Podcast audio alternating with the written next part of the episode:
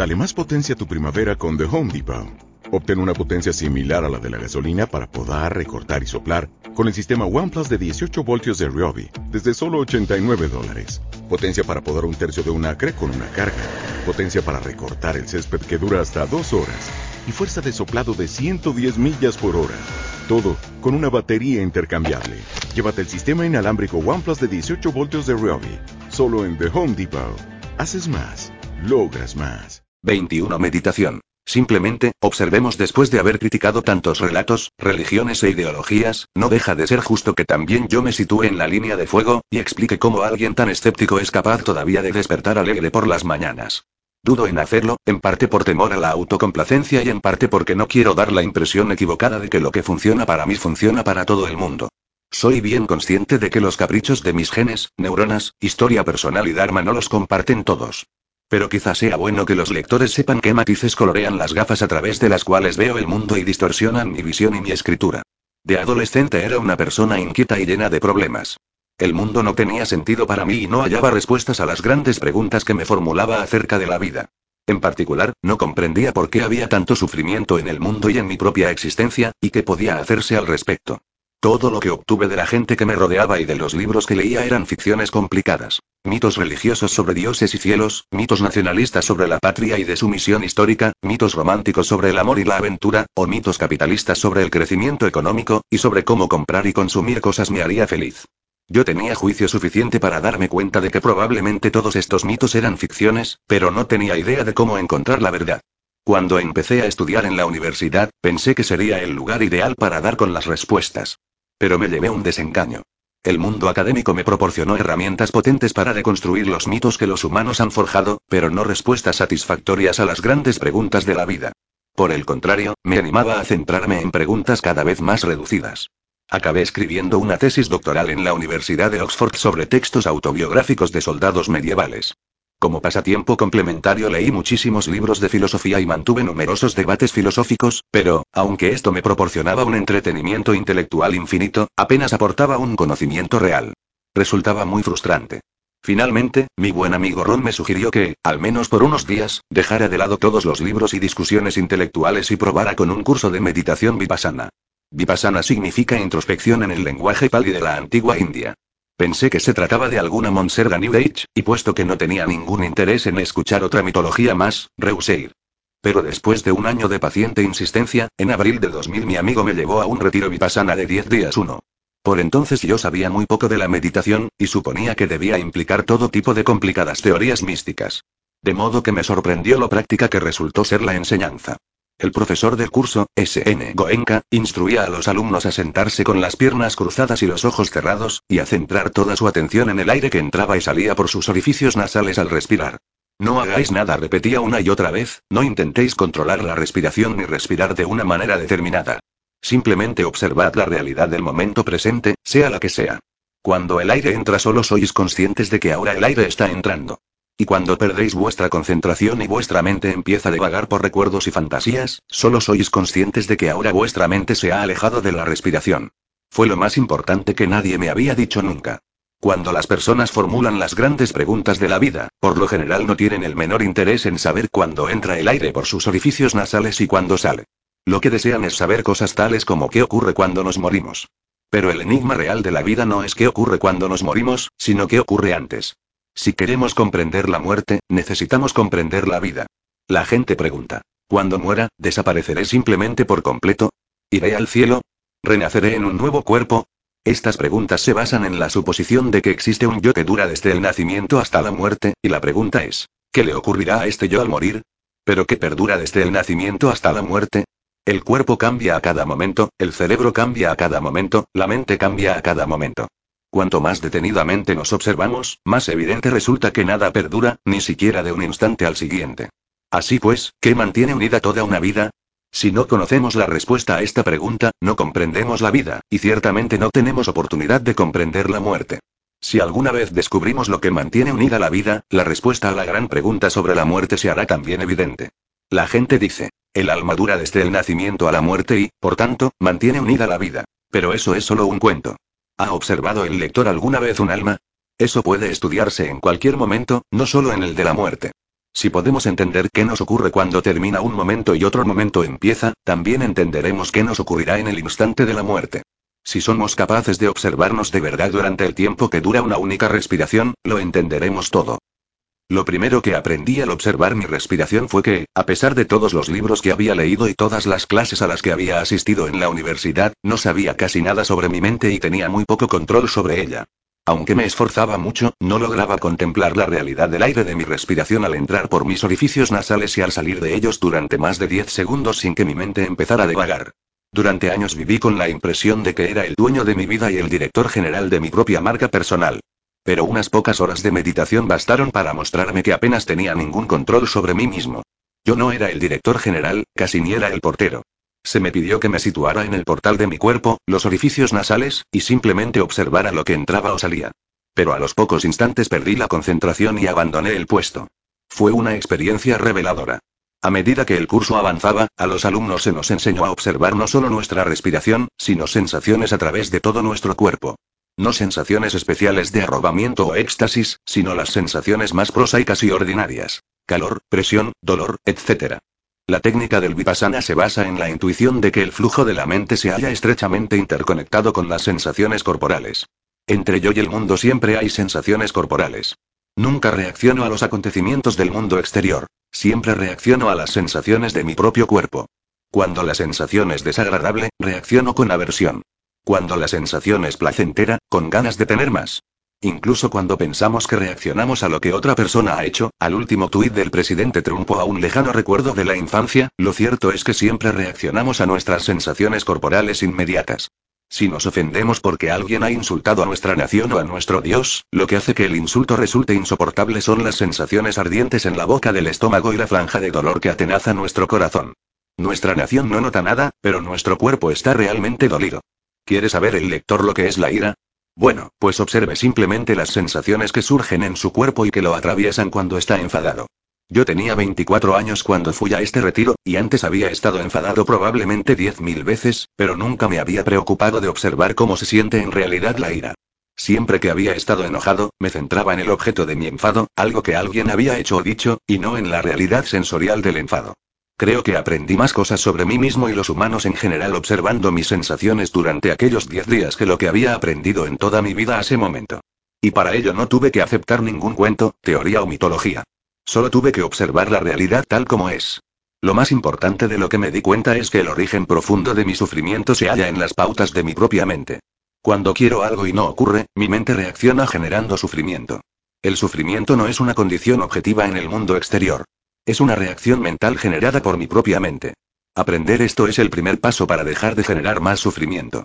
A partir de aquel primer curso en 2000, empecé a meditar durante dos horas diarias y todos los años realizo un largo retiro de meditación de un par de meses.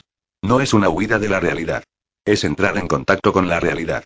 Al menos durante dos horas diarias observo de verdad la realidad como es, mientras que a lo largo de las otras 22 horas me abruman los mensajes de correo electrónico y los tweets y los vídeos de cachorros encantadores. Sin la concentración y la claridad que proporciona esta práctica, no podría haber escrito Sapiens ni Homo Deus. Al menos para mí, la meditación nunca ha entrado en conflicto con la investigación científica. Al contrario, ha sido otro instrumento valioso en la caja de herramientas científica, sobre todo cuando he intentado entender la mente humana. Cavar desde ambos lados a la ciencia le resulta difícil descifrar los misterios de la mente en gran parte porque carecemos de herramientas eficientes. Muchas personas, incluidos muchos científicos, tienden a confundir la mente con el cerebro, pero en realidad son cosas muy diferentes.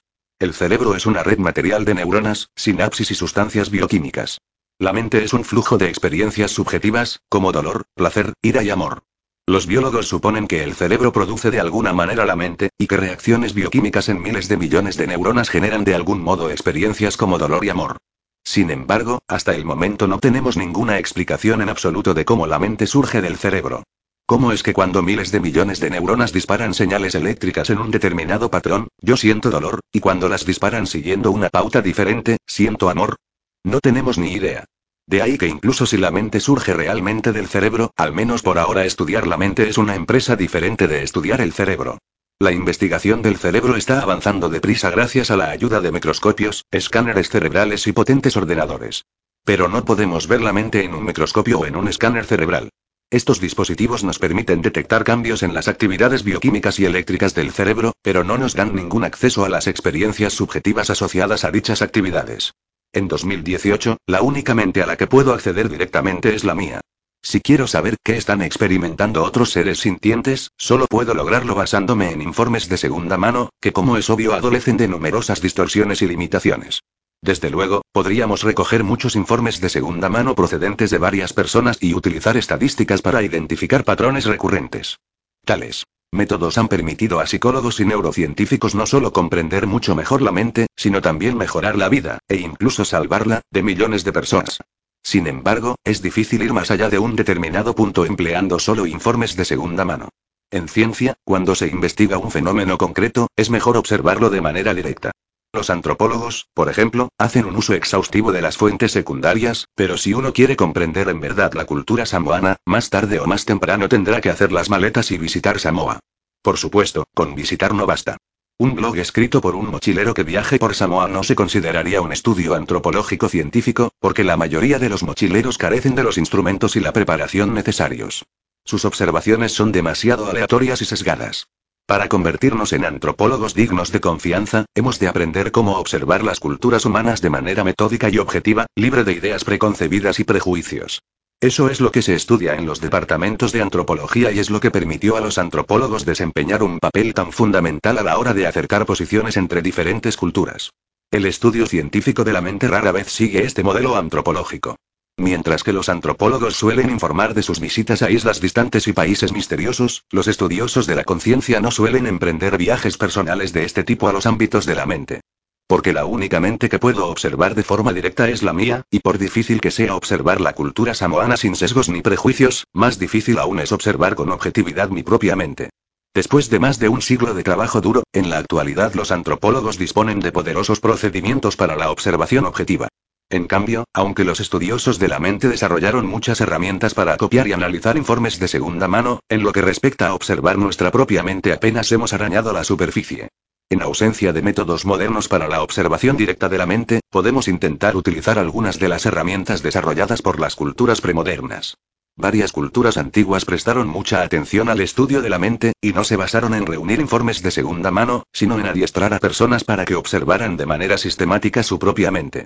Los métodos que desarrollaron están agrupados bajo el término genérico de meditación. Hoy en día, dicho término suele asociarse a religión y a misticismo, pero en principio la meditación es cualquier método de observación directa de nuestra propia mente. En efecto, muchas religiones han hecho un uso exhaustivo de varias técnicas de meditación, pero eso no significa que la meditación sea necesariamente religiosa. Muchas religiones han hecho también un gran uso de los libros, y eso no significa que servirse de los libros sea una práctica religiosa. A lo largo de milenios, los humanos han desarrollado cientos de técnicas de meditación que difieren en sus principios y eficacia. Yo solo he tenido experiencia con una técnica, la vipassana, de modo que es la única de la que puedo hablar con cierta autoridad. Al igual que otras técnicas de meditación, se dice que la vipassana la descubrió Buda en la India. A lo largo de los siglos se han atribuido a Buda muchas teorías y relatos, a menudo sin contar con ninguna prueba al respecto. Pero para meditar no es necesario creerse ninguno de ellos. El maestro del que yo aprendí Vipassana, Goenka, era un tipo de guía muy práctico. Instruía repetidamente a los alumnos que cuando observaran la mente debían dejar de lado todas las descripciones de segunda mano, dogmas religiosos y conjeturas filosóficas, y centrarse en su propia experiencia y en cualquier realidad que encontraran de verdad.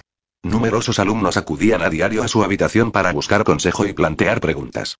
En la puerta había un cartel que rezaba. Evitad por favor las discusiones teóricas y filosóficas, y centrad vuestras preguntas en asuntos relacionados con vuestra práctica real. La práctica real significa observar las sensaciones corporales y las reacciones mentales a las sensaciones de manera metódica, continua y objetiva, descubriendo así las pautas básicas de la mente. A veces la gente convierte la meditación en una búsqueda de experiencias especiales de arrobamiento y éxtasis. Pero la verdad es que la conciencia es el mayor misterio del universo, y las sensaciones prosaicas de calor y comezón son tan misteriosas como las de embeleso o unidad cósmica. A los que meditan con vipassana se les advierte de que no se embarquen en una búsqueda de experiencias especiales, sino que se concentren en comprender la realidad de su mente, sea cual sea dicha realidad. En años recientes, los estudiosos de la mente y el cerebro han mostrado un interés creciente en dichas técnicas de meditación, pero hasta ahora la mayoría de los investigadores han usado esta herramienta solo de manera indirecta. 2. El científico típico no practica en verdad la meditación. Lo que hace es invitar a meditadores experimentados a su laboratorio, cubre sus cabezas con electrodos, les pide que mediten y observa las actividades cerebrales resultantes. Esto puede enseñarnos muchas cosas interesantes acerca del cerebro, pero si el objetivo es entender la mente, nos estamos perdiendo algunas de las percepciones más importantes. Es como alguien que intentara comprender la estructura de la materia observando una piedra con una lupa. Nos acercamos a dicha persona, le damos un microscopio y le decimos, pruebe con esto. Lo verá mucho mejor. Dicha persona toma el microscopio, lo pone bajo la lupa en la que confía y observa con cuidado a través de ella la materia de la que está hecho el microscopio. La meditación es un instrumento para observar directamente la mente. Si en lugar de meditar nosotros hacemos el seguimiento de las actividades eléctricas en el cerebro de algún otro meditador, nos perderemos la mayor parte de su potencial. No estoy sugiriendo en absoluto que se abandonen los instrumentos y las prácticas actuales de investigación del cerebro. La meditación no los sustituye, pero podría complementarlos. Es algo así como unos ingenieros que excavan un túnel a través de una montaña enorme. ¿Por qué excavar únicamente desde un lado? Es mejor excavar a la vez desde ambos lados. Si mente y cerebro son de verdad una única cosa, los dos túneles acabarán por encontrarse. ¿Y si el cerebro y la mente no son la misma cosa? Entonces todavía es más importante excavar en la mente, y no solo en el cerebro. Algunas universidades y laboratorios han empezado, en efecto, a usar la meditación como instrumento de investigación en lugar de solo como un mero objeto para los estudios del cerebro. Pero este proceso se halla aún en sus albores, en parte porque requiere una inversión extraordinaria de los investigadores. La meditación sería exige una disciplina tremenda. Si intentamos observar de manera objetiva nuestras sensaciones, lo primero que advertiremos es lo salvaje e impaciente que es la mente. Incluso si nos centramos en observar una sensación distinta, como el aire que entra y sale de nuestros orificios nasales, nuestra mente puede hacerlo por lo general durante solo unos pocos segundos antes de perder la concentración y empezar a vagar entre pensamientos, recuerdos y ensoñaciones. Cuando un microscopio se desenfoca, solo necesitamos girar una pequeña manecilla. Si la manecilla está rota, podemos llamar a un técnico para que la repare. Pero si la mente se desenfoca, no podemos repararla tan fácilmente. Por lo general hace falta mucho entrenamiento para calmarnos y concentrar la mente, de manera que sea capaz de empezar a observarse a sí misma de forma metódica y objetiva. Quizá en el futuro podremos tomarnos una píldora y conseguir la concentración instantánea. Pero puesto que la meditación pretende explorar la mente en lugar de solo centrarla, este atajo podría resultar contraproducente. La píldora quizá haga que estemos muy alerta y centrados, pero al mismo tiempo podría impedirnos explorar todo el espectro de la mente. Al fin y al cabo, incluso hoy en día podemos concentrar fácilmente la mente al ver una buena película de suspense en la televisión, pero la mente está tan centrada en el filme que no puede observar su propia dinámica. Sin embargo, aunque no podamos fiarnos de estos artefactos tecnológicos, no hemos de desistir. Los antropólogos, zoólogos y astronautas pueden servirnos de inspiración. Los antropólogos y zoólogos pasaron años en islas remotas, expuestos a una plétora de males y peligros. Los astronautas dedican muchos años a difíciles regímenes de adiestramiento como preparación para sus arriesgadas excursiones al espacio exterior. Si estamos dispuestos a hacer tales esfuerzos para entender culturas extrañas, especies desconocidas y planetas lejanos, valdría la pena trabajar con el mismo empeño a fin de comprender nuestra propia mente. Y es mejor que comprendamos nuestra mente antes de que los algoritmos lo hagan por nosotros. La observación de uno mismo nunca ha sido fácil, pero con el tiempo podría resultar aún más difícil. A medida que la historia se desplegaba, los humanos fueron generando relatos cada vez más complejos sobre sí mismos que hicieron que cada vez resultara más difícil saber quiénes somos en verdad. Esos relatos tuvieron como objetivo unir a grandes cantidades de personas, acumular poder y preservar la armonía social. Fueron cruciales para alimentar a miles de millones de individuos hambrientos y garantizar que no se degollaran los unos a los otros. Cuando la gente intentaba observarse, lo que solía encontrar eran esos relatos prefabricados. La exploración libre y abierta resultaba demasiado peligrosa. Amenazaba con socavar el orden social. Con la mejora en la tecnología ocurrieron dos cosas.